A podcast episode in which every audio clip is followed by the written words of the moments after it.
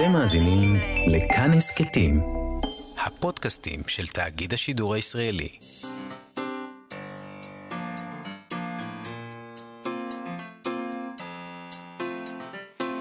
מה שכרוך עם יובל אביבי ומה יעשה לה.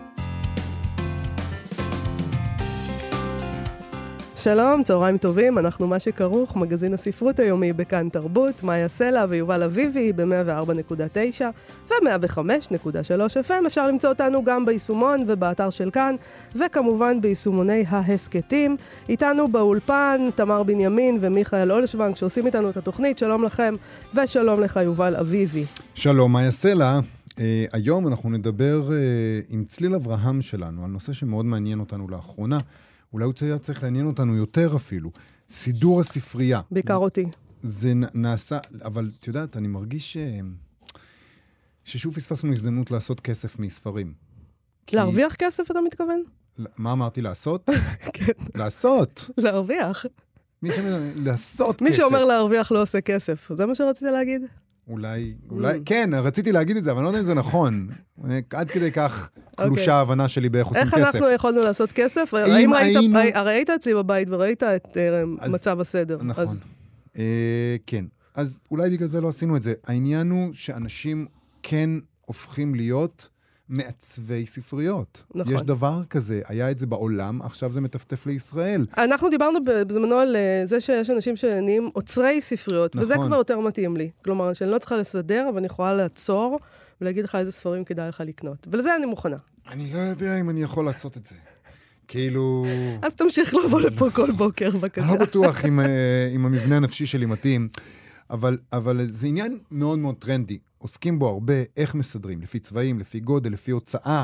איזה ספרים באמת אתה צריך שיהיה לך בתוך ה... שיהיה לך בספרייה שלך, מה זה מעיד עליך. זה... בקיצור, איך זה בכלל נהיה טרנד לייפסטייל של העשירון העליון? האם זה מוצא חן בעינינו, או שאנחנו מתנשאים מעל זה? אני עדיין לא לג... כאילו, שאנחנו... עד עכשיו הוא שאנחנו מתנשאים מעל זה, כן. אבל אני גם קצת מקנא. כשאני רואה ספרייה שמסודרת ככה היטב, ואני מסתכל על הספרייה שלי, אני אומר, אני רוצה גם. אני רוצה שזה יראה טוב. ואצלי הכל גבבה. אה, אתה. כזה קורבן אופנה. זה מפתיע כל פעם מחדש. אה, אני לא יודע איך זה מפתיע אותך בשלב הזה, אני המום. ברור שאני קורבן אופנה. אני רוצה להיות טרנדי. אני אף פעם לא בטרנד. אני אף פעם לא בטרנד. טוב, אז אנחנו נבין עוד פעם, אנחנו, עוד מעט, מה אנחנו אולי חושבים. אולי צליל אברהם תסביר לנו מה, תגיד לנו מה אנחנו חושבים. לנו מה לחשוב, כן. אני אוהב את זה. נדבר גם עם מתרגמת קטיה בנוביץ' בפינת המתרגמים שלנו, שפה אחת ודברים אחרים. גם נשמע ממנה סיפורים על הרפתקאות התרגום שלה, אבל גם, ולא פחות חשוב, היא המתרגמת של סלי רוני, שמחרימה אותנו. היא מחרימה אותנו, סלי רוני. אז, וקטיה בנוביץ' תרגמה את uh, שני הספרים שלה שכן תורגמו לעברית, ואנחנו נדבר איתה גם על זה. אבל נתחיל עם פרשת אלנה פרנטה הספרדיה. יש דבר כזה. Uh, אני מודה שלא הכרתי אותו, אבל יש דבר כזה. היא כבר לא, היא כבר לא מסתורית. אז בספרד יש סופרת מסתורית לשעבר מצליחה, שהסתתרה תחת שם את קרמן מולה, וכעת מתברר שהיא למעשה שלושה גברים שכתבו יחד. אה, צריך שלושה גברים כדי לארגן אה, טקסט. או, וואו. זה פרשנות כל כך מחמיאה למה שמתחולל כאן. שלושה גברים לבנים בני 40 פלוס. שזה באמת... רגע, לא... אם הם היו שלושה גברים שחורים, אז היית מרגיש אחרת לגבי זה? זה היה קצת פחות גרוע, מאיה. לא, זה לא היה אמן, פשוט, זה פשוט לא. קורבן מוחלט. של, אוקיי. של הטרנד של הפוליטיקות. כן. אני לא אומר שזה היה יותר גרוע מבחינה מהותית, אני אומר שזה היה פחות גרוע מבחינת איך שזה נראה. זה נראה נורא. Uh, טוב, יאללה, בואי נסביר למאזינים מה קורה. מה, ש... מה שהוביל לחשיפה שלהם בכלל זו זכייה בפרס ספרותי יוקרתי, פלנטה, בשווי מיליון אירו, מיליון, שהוענק בטקס חגיגי במעמד מלך ספרד, פליפה השישי והמלכה לטיסיה, וזה גרם לשלושה להיחשף, כמי שעומדים מיליון אירו יעשו לך את זה. כן. כן, אני גם הייתי נחשפת. אין שאלה בכלל. אז זה גרם להם להיחשף כמי שעומדים מאחורי סדרת הספרים המצליחה, שכבר תורגמה לשפות נוספות ברחבי העולם, ואפילו תו התקן ההכרחי נמכרה לטלוויזיה. נכון, אז בשנים האחרונות מסתבר הם התעסקו שם בכל מיני ניחושים לגבי זהותה האמיתית של הסופרת, שכותבת תחת אה, שם העט הזה שהזכרת, אה, קרמן, זה הם בחרו שם סקסי, אין מה להגיד. היא זכתה לכינוי אלנה פרנטה הספרדיה, אה, כי זה גם כן אה, איזשהו טרנד. אה, היא מתוארת בביוגרפיה שלה כפרופסורית בסוף שנות ה-40 לחייה, כמובן פרופסורית. אה, אם לשלושה ילדים שמתגוררת במדריד וזקוקה לאנונימיות כדי להגן על חייה המסודרים, שאין להם שום קשר לעולם הספרות, כי בוודאי שהיא גם צריכה להכין ארוחת צהריים לילדים ולנקות וכל הדבר הזה. בקיצור, בשנה שעברה היא נכללה ברשימות הספרים המומלצים של אה, נשים אה, סופרות, כמובן, אה, כמו מרגרט אטווד.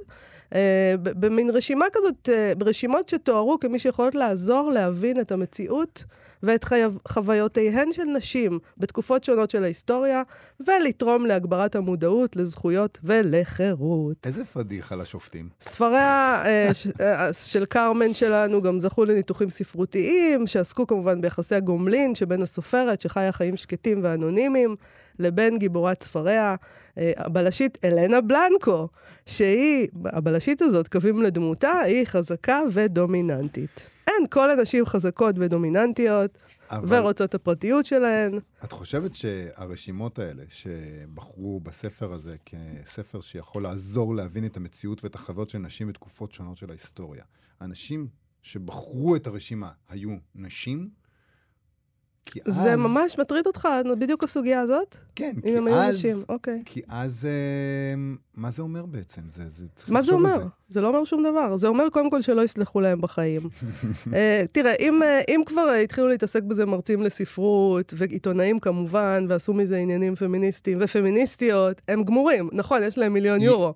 אבל קודם כל זה, זה מיליון יורו לפני מס, זה מתחלק לשלושה לא אנשים, הם עדיין גמורים. צריכים. לגברים אה, לבנים בגיל 40 ומעלה יש נטייה לצלוח. משברים כאלה. נכון, נכון. הם, הם, הם לא ילכו לכלא, נגיד. אז uh, שלושת הגברים החסונים האלה שנחשפו כמי שעומדים מאחורי שם העט, אז זה הם אגוסטין מרטינז, חורכה דיאז ואנטוניו מרסרו. איזה שמות טובים. וואו. כל השמות הספרדים הם טובים, ותמיד אתה יכול להגיד אותם, אה, אני סולח להם טוב. רק בגלל השמות שלהם. אוקיי. אז שלושתם כאמור בשנות ה-40. אני, אני שומעת את ההאשמה הזאת ש, שאתה מאשים אותם כל הזמן, על זה קודם כל שהם בשנות, הם בין 40 ל-50, וזה שהם לבנים. ואני מרגישה שיש פה פגיעה עצמית באיזשהו נכון, אז זה כאילו, עניין של איתך? עצמי. זה לא, לא. זה לא הפשעים הכי גדולים שיכולים כי להיות. גם אני אנחנו שם- מגיעים לגיל הזה באיזשהו שלב, ואנחנו לבנים, מה אפשר אבל לעשות? אני שם, ומה לא עשיתי, מאיה? לא כתב- לא הרווחת- זכיתי במיליון אירו. בסדר, תתחיל אוקיי. לעבוד. אה, אז שלושתם כאמור בשנות ה-40 וה-50 לחייהם. הם עבדו בעבר כתסריטאים תחת שמותיהם אמיתיים, עד שהחליטו לכתוב יחד, תחת השם קרמן מולה. בעקבות החשיפה, הם כמובן זוכים לביקורת קשה. פעילות פמיניסטיות מאשימות אותם, כי העובדה שבחרו בשם בדוי של אישה, ושבמשך שנים הסתתרו מאחורי דמותה של סופרת, היא רמאות. מהמם. טענות נוספות המופנות נגדם מתייחסות גם לאופן שבו הציגו ושיווקו את אותה סופרת באתר שלה, שלהם, שלה. היא נראית שם בצילום שחור לבן, כלומר, דמותה של אישה נראית שם בצילום שחור לבן, מסתירה את הפנים שלה מהמצלמה, וכמובן זה עזר להשוואה הסנסציונית. כן, זה גם תמונה סקסית כזאת, אתה יודע, כן. פתיינית וזה. נכון. אה, טוב, מרטינז, דיאז ומרסרו דחו כמובן את הטענות שהופנו כלפיהם, הם הכחישו שהם בחרו בשם בדוי נשי בשביל לבצע תרגיל שיווקי שיסיים במכירות. איך אפשר להכחיש את זה? לא הבנתי. כאילו, מה הם חושבים לעצמם? שאנחנו דבילים. האמת, הם היו צריכים להגיד, זאת האמת שלנו. נכון, האמת הפנימית. הם אמרו שהם לא התחבאו מאחורי אישה, אלא מאחורי שם. של אישה, אבל שם. למה אתם שוביניסטים? פשוט- למה אתם אומרים שם של אישה? זה שם, למה אתם נכנסים לקטנות? לא, גם זה יכול להיות קרמן הבן. כמו בגן שלנו. טוב, אני רוצה להגיד לך, זה, אני, אני רואה פה שיש פה הרבה נודניקים מכל הצדדים, נודניקים. אתה גם כאן כן. נודניקים- במשחק נודניקים של קיצוניים הנודניקים. משני הצדדים. נכון. זה בהחלט אירוע שמאפיין את העולם הזה שבו אנחנו חיים, שלא ברור לנו מה אמת ומה שקר, אז מצד אחד ברור למה כולם מרגישים מרומים, וברור למה נשים גם כועסות. מצד שני, אולי הגיע הזמן שנתרגל, יובל, שעובדים עלינו וזהו, ואנחנו גם עובדים על אחרים, כלומר, לא רק עובדים עלינו. ותחיו עם זה, זה כמו קורונה, אנחנו פשוט חיים עם זה. זה אני- העולם, חלאס כבר, כל פעם להזדעזע. אבל מצד שני, גם את אומרת, זה העולם. אז אולי נגיד, כן. אנשים יבינו אה, שזה העולם שבו אתה לא יכול לעשות דבר כזה, אוי, כן. כי יחשפו אותך ובסוף יקברו אותך. לא יקברו אותך, אבל הם, הם, הם, הם, הם זכו בכל הקופה. מיליון על אירו. מה אתה מדבר? זה פרס נאה אותם? מיליון אירו. ואני מבטיחה לך שעכשיו יהיה מלא מלא תקשורת עליהם, והרי כל התקשורת השלילית. הזאת זה דבר די חיובי בסך הכל, זה נכון. בימינו. אה, יקנו עוד ספרים. אפשר, אפשר רק לקנא בהם, על ובטח הפרסים, אה, כבר עכשיו קונים את הזכויות. בעברית. כן. ודמיין לעצמך כל כבר את העסק שם הכתבה. מאוד מסעיר ומלא ליבידו, גם אם זה ליבידו שרקחו אותו בסדנה לתסריטאות, סדנה כושלת לתסריטאות, למה כושלת? מאוד אה, מצליחה, סדנה מאוד מצליחה לתסריטאות. זה עדיין ליבידו, ולנו... אה, אני, אני מקנא בהם, אני רוצה גם, גם, אני רוצה שערוריה כזאת שיכתבו עליה ויגידו... אז תהיה "אה, שלושה גברים לבנים בין 40 ל-50. אני שליש הדרך. שליש הדרך לשם.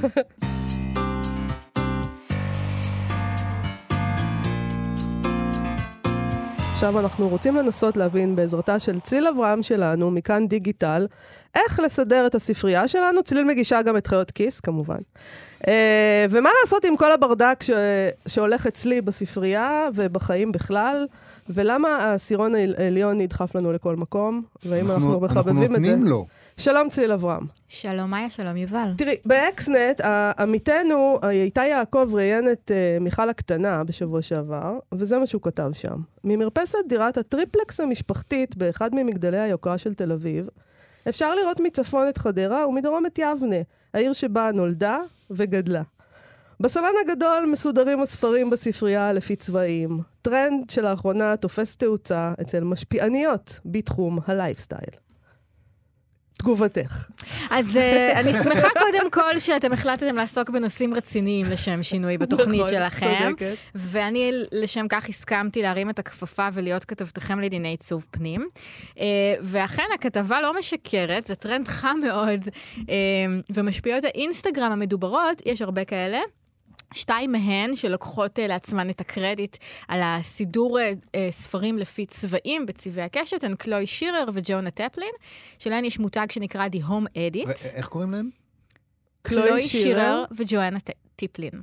אמ, חשוב לך, תרשום. כן, אני רוצה אחרי זה לעקוב אחריהם באינסטגרם. אז האינסטגרם שלה נקרא The Home Edit, יצא גם ספר בעברית, משתלטות על הבלגן, שבספר הן מסבירות איך לסדר את הבית לפי התורה שלהן, ואחד מהמרכיבים המרכזיים בתורתן זה סידור לפי צבעי הקשת של כל דבר. אה. למשל, של הספלים במטבח, של התרופות בארון התרופות, של הצעצועים בחדר הילדים. איך להיות, אה, איך להיות. OCD בעצם. יכול להיות שדיברנו על הספר הזה כן, כן. בפינתך אה, אה, על אה, ספרי עזרה עצמית? לא, דיברתם עם שלי גרוס כשהספר יצא. כן, שלי גרוס. תרגמה. אה, נכון, כן. נכון, נכון, נכון. וככה הן מסבירות את הסידור לפי צבעים.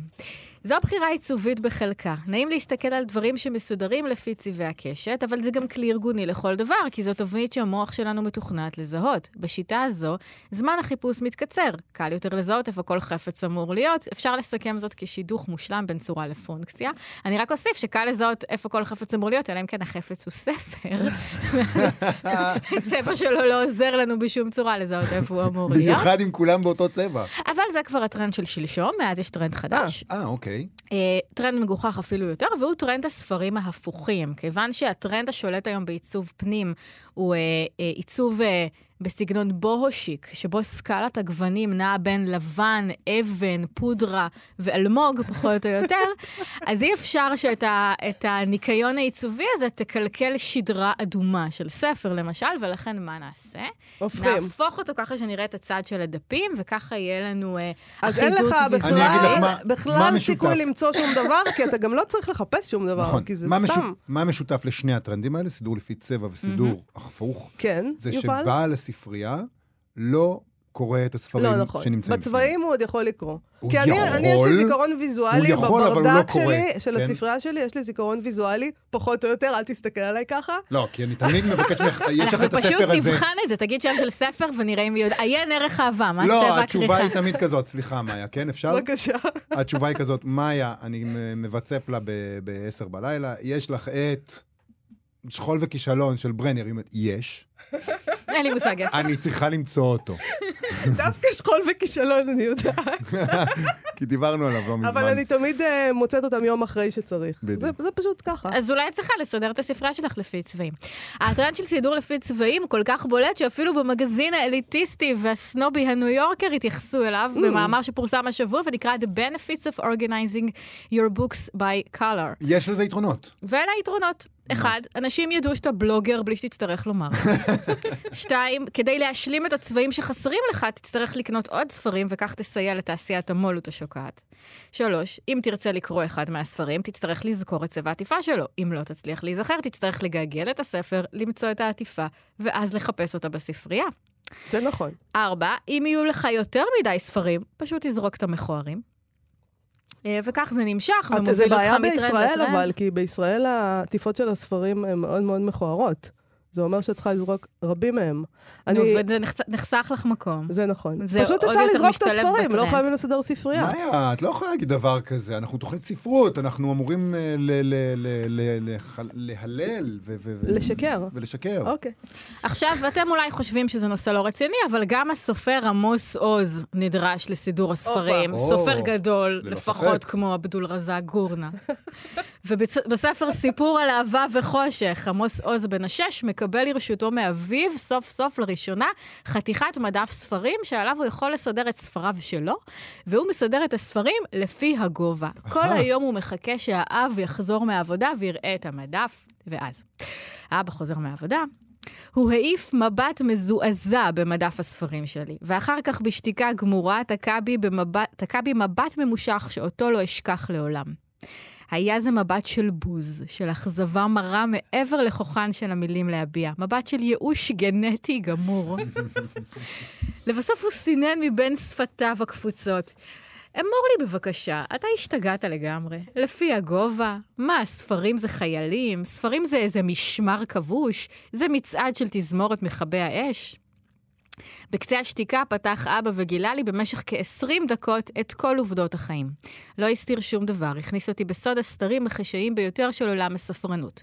ספרים אפשר לסדר על פי הכותרות, על פי א'-ב' של שמות המחברים, על פי סדרות ובתי הוצאה, על פי הכרונולוגיה, על פי לשונות, על פי נושאים, על פי הסוג והתחום, ואפילו על פי מקום הדפוס. יש ויש. או, או יפה. שאפשר פשוט לשים אותם בערימות בכל מיני מקומות אסטרטגיים בבית בצורה אקראית, ואז לא למצוא אותם אף פעם.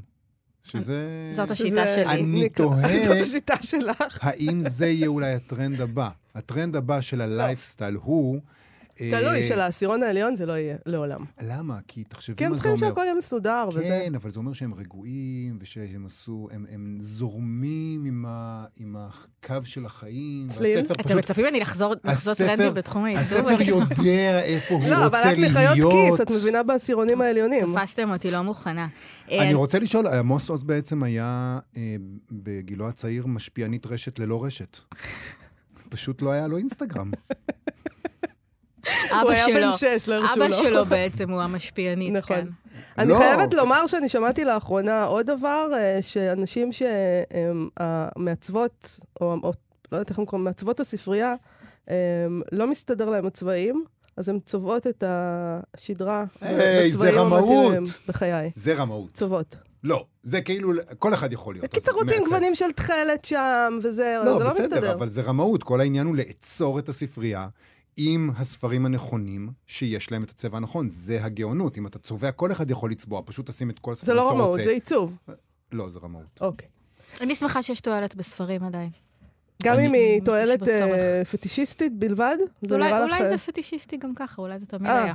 כן, יכול להיות. אני, אמ, יש את הקטע הזה שאתה עובר דירה, ואתה אוסף את כל הספרים, ואתה סוחב אותם בארגזים, ואתה עושה את כל הדבר הזה, ואז אתה פורק אותם, ואתה מתחיל לסדר אותם לפי משהו הגיוני בראש. בתי הוצאה לאור אצלי, בדרך כלל, לפי בתי הוצאה לאור, ואז אתה מגלה שאתה לא יכול. אין דרך לעשות את זה. אין שום דרך שהספרייה מסתדרת כמו שאתה רוצה. ואתה אומר לעצמך, אולי באמת צריך להפוך אותם, ולהיכנע לטרנדים האלה. כי זו הדרך היחידה שאפשר לעשות את זה כמו שצריך.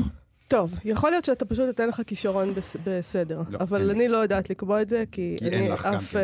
אה, אף פחות. אף פחות ממך. ציון אברהם, אנחנו מחכים לעדכונים בטרנד הבא של סידור הספרייה, זה נחוץ לנו מאוד. תודה רבה על הפינה. תודה, על תודה רבה. עכשיו, שפה אחת ודברים אחדים. מה שכרוך בכאן תרבות, אנחנו יובל אביבי ומאיה סלע עם פינת המתרגמים והמתרגמות שלנו. שפה אחת ודברים אחדים. אנחנו היום עם המתרגמת קטיה בנוביץ'. שלום, קטיה. שלום, שלום. אמ, אנחנו רוצים לשאול אותך, מה השאלה שאת הכי הרבה נתקלת בה כמתרגמת? מעניין שחשבנו על זה. מעניין מאוד. Uh, ובכן, יש שאלה אחת שבאמת uh, רודפת אותי, מאז שאני עוסקת בתחום הזה, היא רודפת אותי כי אני לא כל כך מבינה למה שואלים אותה. אבל, uh, אבל שמתי לב ש, ש, ששואלים אותה גם האנשים שאני הכי מעריכה, אני נאלצת לענות עליה ברצינות ו, ולהבין שכנראה יש בזה משהו. השאלה היא, האם את קוראת את הספר לפני שאת מתרגמת אותו? זאת שאלה ששואלים אותי נהגי מוניות, אה, אה, או מהם ומעלה, כל אחד. פעם חשבתי באמת שזה רק נהגי מוניות, אבל באמת ש, שכנראה שזה מעניין אנשים. אני רוצה אז... רגע, אני רוצה רגע, כן. לפני, לפני שאנחנו נכנסים לתהיות, אני רוצה להגיד לך שזה באמת מעניין. טוב, אם אתה אומר, אתה מצטרף... לא, אני אגיד... אני רוצה להגיד לכם את זה, כי זה מעלה סוגיות, אולי של אנשים שהם קצת מחוץ לתחום של הספרות. נכון. של איך בוחרים מה לתרגם. כי הם יוצאים מנקודת נכון. הנחה שאת יושבת ומקבלת אה, 20 הצעות ביום. שיטפונות, שיטפונות, שיטפונות של, של הצעות. הצעות. כן. וכל הצעה מגיעה גם עם אה, איזה... עם איזה, צ'ק. עם צ'ק שמנמן של שנה בוודאי. עבודה. בוודאי. בוודאי. ואת צריכה לבחור את הספר שאת הכי אוהבת, וזה מה שנובע מהשאלה, והשאלה היא באמת איך זה קורה, מה עושים. עכשיו שאתה מנסח את זה ככה, אז אני באמת, אה, אני, זה כל כך רחוק הרי מהמציאות, שזה לא עלה בדעתי. אבל כשאתה מנסח את זה ככה, אז באמת, התשובה היא, כמובן שאני... אה, לא קוראת את מה שאני אה, אה, בוחרת, מהטעם הפשוט ש... אה, כמי שצריכה להתפרנס מתרגום, התשובה המיידית שלי היא כן. אה, האופציה לא, האופציה לא, לא ממש קיימת. זה נכון שזה, אה, יש לזה מחיר, כי לפעמים אני אומרת כן, ובבוא העת מגלה שנפלתי על משהו באמת, אבל, אה, אבל מה לעשות, אני צריכה להתפרנס. אני מתייחסת לעבודה שלי אה, כאל אה, משלח יד, כאל, אה, כאל באמת אה, אה, איזה משהו ש, שבן אדם צריך לעשות כדי אה, לשלם חשבונות ולאכול. כמובן שאם קורה נס ונופל ספר שאפשר לקרוא לו ספרות אה, יפה, אז אין מאושרת ממני. אבל אני לא בוחלת בשום ספר מהטעם הפשוט שאין לי הפריבילגיה הזאת. אני צריכה לפעמים, להתפרנס. לפעמים נגיד, סליחה שאני שואל אה, שאלות של, אה, שמציקות, אבל אה, לפעמים קורה פשוט שאת לא שמעת בכלל על הספר, ופשוט אומרים לך, הגיע הספר הזה וזה, אנחנו רוצים לתרגם אותו, ואת אומרת, כן, לא שמעתי על הספר הזה בכלל, אבל תביאו, זה בסדר? זה קורה. קורה וקורה הרבה, ושוב, אני, זה גם לא, זה, אני יודעת שזה נשמע נורא לא אומנותי ורומנטי, אבל uh, בארצנו, uh, אם אני אשאר אומנותית ורומנטית, אז אני לא אתפרנס. Uh, ולכן אני מקבלת את זה שחלק מהעבודה שלי היא עבודה טכנית uh, טהורה. Uh, אני יודעת שיש קהל לכל סוגי הספרים. עם השנים, לעת זקנה, אני גם פחות מזל... כשהייתי צעירה הייתי נורא סנובית כזאת, ואוי אוי אוי, איך אנשים קוראים דברים כאלה ואחרים, אבל זה שטויות. יש קהל לכל דבר, זה לגיטימי לקרוא כל סוג של ספר, ואני מתייחסת למקצוע שלי. בהתאם. אני נורא נורא שמחה. כשמגיע ספר אה, ראוי לשמו, או כששמעתי עליו, או כשציפיתי לו, או כשזה של סופר בעל שם, אין מאושרת ממני, אבל אני לא אפסול ספר uh, שהוא לא מגיע לרמות האלה, כי זאת הפרנסה תגידי, וכשמגיע ספר uh, פחות טוב, נגיד, כן, אז כן. את, בתר... בעבודת התרגום שלך, את משדרגת אותו בעצם? מנסה לשדרג אותו? אני עושה כמיטב יכולתי. אני, אני עדיין פרפקציוניסטית, תמיד הייתי. אני לא מצליחה לשחרר משהו. הרבה פעמים אני אומרת לעצמי, מה את משקיעה? את משקיעה פי, לא יודעת פי כמה מהסופר עצמו. בדיוק, הרבה פעמים אני מרגישה ככה. אבל, אה, אבל אה, קשה לי לשחרר עבודה שאני לא עומדת מאחוריה. אז מי יודע, אולי, אולי יש ספרים מתורגמים ש, שחבל שהסופר לא קרא אותם בעברית, בדיעבד, למד משהו. שיכניס על- תיקונים, כן. כן, תגידי, את התשובה הכנה הזאת את נותנת גם אה, לכל מי ששואל אותך במשך אה, השנים, זאת אומרת שהשאלה הזאת רודפת אותך כבר שנים, את עונה כן. ככה? את מספרת לאנשים את האמת היא האמת? שכן, האמת היא שכן. אני, לא, אבל לא בגלל שזה כל... אני יודעת, זה, זה מנפץ גרוע. להם ככה את ה... זה גרוע נורא, אבל אני לא יודעת לשקר, ואני לא, לא אוהבת לעשות uh, הצגות ו- ופוזות, אז מה לעשות, כן? אז איך הם מגיבים כשהם מגלים את האמת על עולם הספרות האמת הישראלי? המרה. בשתיקה. אני חושבת, מה שבטוח זה שם קץ לשיחה, זאת לא נכנסים אחרי זה לעומקם של דברים, ומבינים שזה כמו המונית שלהם, או לא יודעת מה. אין בזה שום דבר מרגש, אנחנו רק פועלים פה, הכל אה, הכל אה, בסדר. כן, נניח. טוב, לא, לא, בואו בוא נהיה נבזים, אני בטח לא רוצה לירוק לבארות כאלה ואחרות, אבל אה, מה לעשות, כן, אני, אני גם לא חושבת, אני באמת גם לא חושבת שזה נורא. זה, זאת עבודה שיש בה שיאים ופסגות, וזה, ויש בה גם תהומות, ו, וזהו, זאת העבודה ולרוב שלי. אתה בפלטו, כאילו, זה גם, אה, נכון, זה בסדר. נכון, נכון, בסדר גמור. אגב, תהומות. אוי ואבוי, אתה, אתה באמת רוצה לסבך אותי עם כולם, אני כן, רואה. כן, כן, אנחנו כן, רוצים... כן. אה, לא, אין ברירה, אנחנו את חייבים לשאול. המתרגמת של סלי רוני מאנגלית. או, אה, הייתי, בואי נדייק. בדיוק. נכון, היית פוטרת. אני אכתוב את, האוטוביוגרפיה שלי תיקרא הייתי המתרגמת של סעדי רוני. אז בואי נדבר, את אה, תרגמת את שני הספרים שלה, היא עכשיו לא מסכימה שיתרגמו את השלישי. לעברית. אה, לא-. זה לא באשמתך, אה, כמובן, זה ב- לא. באשמת, מטעמי BDS. כן. ומעניין אותי אם היה לך דיבור איתה, בזמן שתרגמת, היה לכם קשר? שום דבר, אני גם קיבלתי את המסר הברור ש, שלא צריך להתעסק איתה, ובאירלנד זה נורא, נורא רגיש, ואוי ואבוי, ועושים לנו טובה גדולה. אני לא, אני לא, אני גם לא הייתי בקשר עם, עם סופרים אחרים בדרך כלל. אה, איכשהו זה, יש תמיד כל מיני אה, כאלה אה, חומות בצורות, בדרך כלל, מפרידות ביני לבין ה, בין, בין הסופר הזה. אם יש אה, עניינים נורא נורא בהולים דחופים, אז לפעמים אפשר להתקשר דרך איזה סוכן, דרך איזה הוצאה, אבל זה מאוד לא, זה לא הסטנדרט. אה, אנחנו המתרגמים, לפחות אה, בספרות יפה, לעיתים רחוקות אה, יוצרים קשר עם, אה, עם הסופרים שלנו. אז מה דעתך על ההחלטה שלה? כן. עד כמה דעתי הצטערת? שנורא כיף להיות צעיר וצודק. זה אה, ואני מקנאה בה קצת שהיא יודעת נורא בוודאות את האמת, וזה, אה, אני מאחלת לה שזה יעבור לה, זה, זה, זה כל כך ילדותי בעיניי, כל, כל מה שקשור, לא היא ספציפית, אבל כל התחום הזה של חרם תרבותי, כל כך מגוחך בעיניי, אני עוד יכולה להבין את אתם יודעים, אה, אה, כל מיני עניינים כלכליים וזה, אבל, אבל קהל שרוצה לקרוא אותך, איזה מין רעיון זה לאסור עליו לעשות את זה, זה כל כך חותר הרי תחת כל האידיאלים. ש... בקיצור, דעתי ש, שאני מאחלת לה להתבגר ולהבין שהמציאות מורכבת, ואז אני אולי אזכה לתרגם את הספר השלישי שלה. את תקראי אותו? כי הרי את מן הסתם קוראת באנגלית כל הזמן. תקראי אותו? אשמור אותה ל... אני אחכה, אני אחכה ש- שהיא- תתבגר, ויש כל כך הרבה את ספרים לקרוא מחרימה בעולם. אותנו, אולי תעשו- אנחנו נחרים אותך. בדיוק, את. הספר הרביעי. שלה אולי נקרא. כן, בדיוק. בוא נראה איך את מתקדמת ו- ונקבל החלטות.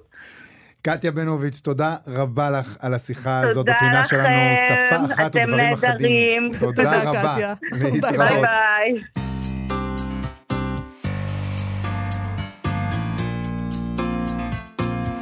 יש לנו פינת סטטוס אה, יומי היום, אה, נקרא סטטוס אה, די מצחיק, שכתב איתי סליאר, שמצא קו מנחה ביצירות שלמדנו כולנו בתיכון, אי אז, יובל. כן. וזה לא בדיוק דבר חיובי, הוא, הוא בעצם כותב שהוא ישב והעלה זיכרונות מהיצירות הספרותיות שהיינו צריכים ללמוד, והוא הגיע למסקנה שמי שהיה אחראי על תוכנית הלימודים בספרות, אי שם בשנות ה-90, היה, כלשונו, fucking גותי דיכאוני ברמות, עם נטיות אובדניות או סטיות קשות. תשמעי, בשלב הזה של הסטטוס, אתה אומר לעצמך, לא, אני לא זוכר את זה ככה, ואז הוא משכנע. נכון, הוא, אז הוא נותן כמה דוגמאות. אה, למשל, הוא מתאר את האדונית והרוכל של ש"י עגנון ככה: רוכל יהודי מבקש מחסה מאיזו אדונית שיקסה מתועבת ביער. היא נותנת לו מחסה באי רצון, ולאט לאט הם מתקרבים. היא מפטמת אותו, וכל פעם מתבדחת שמה שהיא באמת אוהבת זה בשר אדם, וסופו להיאכל. הוא מרגיש דחף איזה לילה לדפוק קריאת שמע ביער, יוצא, מריץ דיבור עם טאטה, וכשהוא חוזר, הוא מגלה את הקניבלית פצועה אחרי שהתנפלה על המ- המיטה הריקה שלו בדקירות סכין, פסיכ, פסיכוטיות. הוא מנסה לטפל בה, היא מנסה לנשוך אותו בצוואר, לא מצליחה. ובכל זאת מטפל בה. גוססת, מתה. קר מדי והוא לא מצליח לקבור אותה. שם אותה על הגג.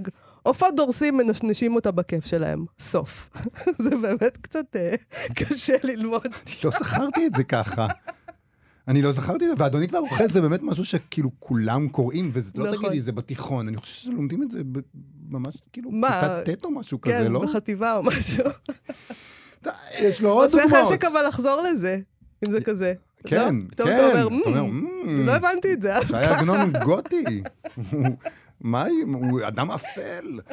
יש עוד דוגמאות. יהודה עמיחי, אלוהים מרחם על ילדי הגן, כך הוא מתאר את זה. אלוהים עשה את הילדים קטנים ככה, שכשהם נופלים הם קרובים יותר לאדמה וכואב עליהם פחות. כשאתה מתבגר, אתה מתגייס לצבא, זוחל על הארבע, שותת דם אל התאגד, ומתבגר כשאלוהים עושה לך ננה בננה, מוסר השכל, עדיף שאימא ואבא שלך לא היו מתאהבים על ספסל ועושים אותך, סוף. גם את זה למדנו מאוד מוקדם. מאוד. אוקיי, פה יש לנו אנטיגונה של סופוקלס. אישה רוצה לקבור את אחיה ההרוג בשדה הקרב, והמלך, שהוא גם דוד שלה, אוסר עליה. היא קוברת אותו בכל זאת, מקבלת עונש מוות. בסוף העונש מומתק לסתם מוות ברעב באיזו מערה, היא תולה את עצמה שם, הבן של המלך, שהוא גם בן דוד שלה וגם המאהב שלה, מתחבק עם הגופה ובוכה.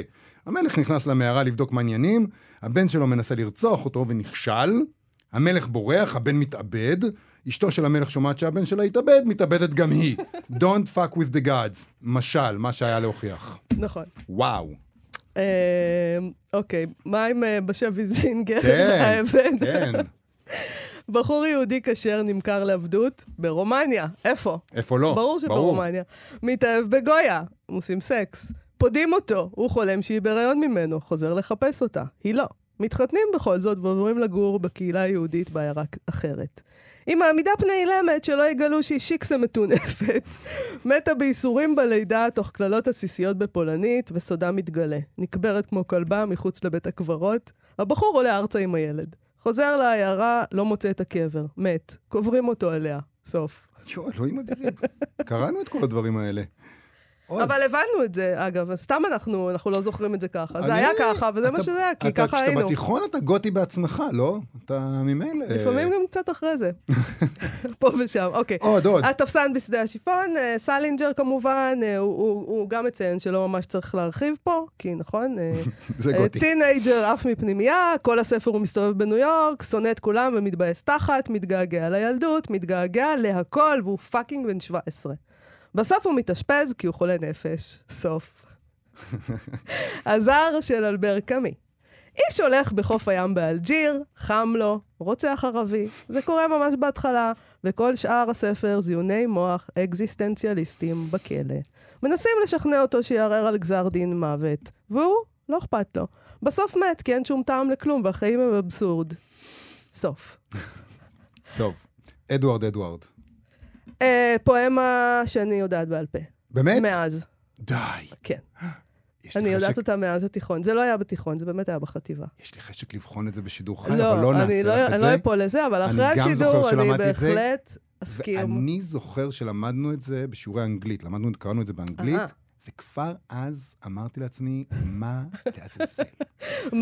מה חרבך נוטפת דם אדוארד אדוארד? בבקשה. כן. ככה הוא מתאר את זה.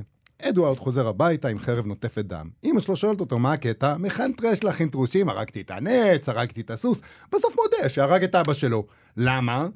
כאילו שאת לא יודעת, יא מלאונה, הכל בגללך, מה תעשה? אני אלך לים לטבוע באיזו סירה רעועה, ולכי תמותי את גם כן ירה בה איתך. שומה, the end. זה כן. נכון. זה נכון. זה אחת לא קל. הפואמות האהובות עליי. אני כן. אוהב את הסטטוס הזה כל כך. אמ, הוא אומר את כל מה שאסור אולי. לא יודע. בונוס הוא אחרון, נותן לנו. מחזה בונוס. באנגלית, כולם היו בניי של ארתור מילר.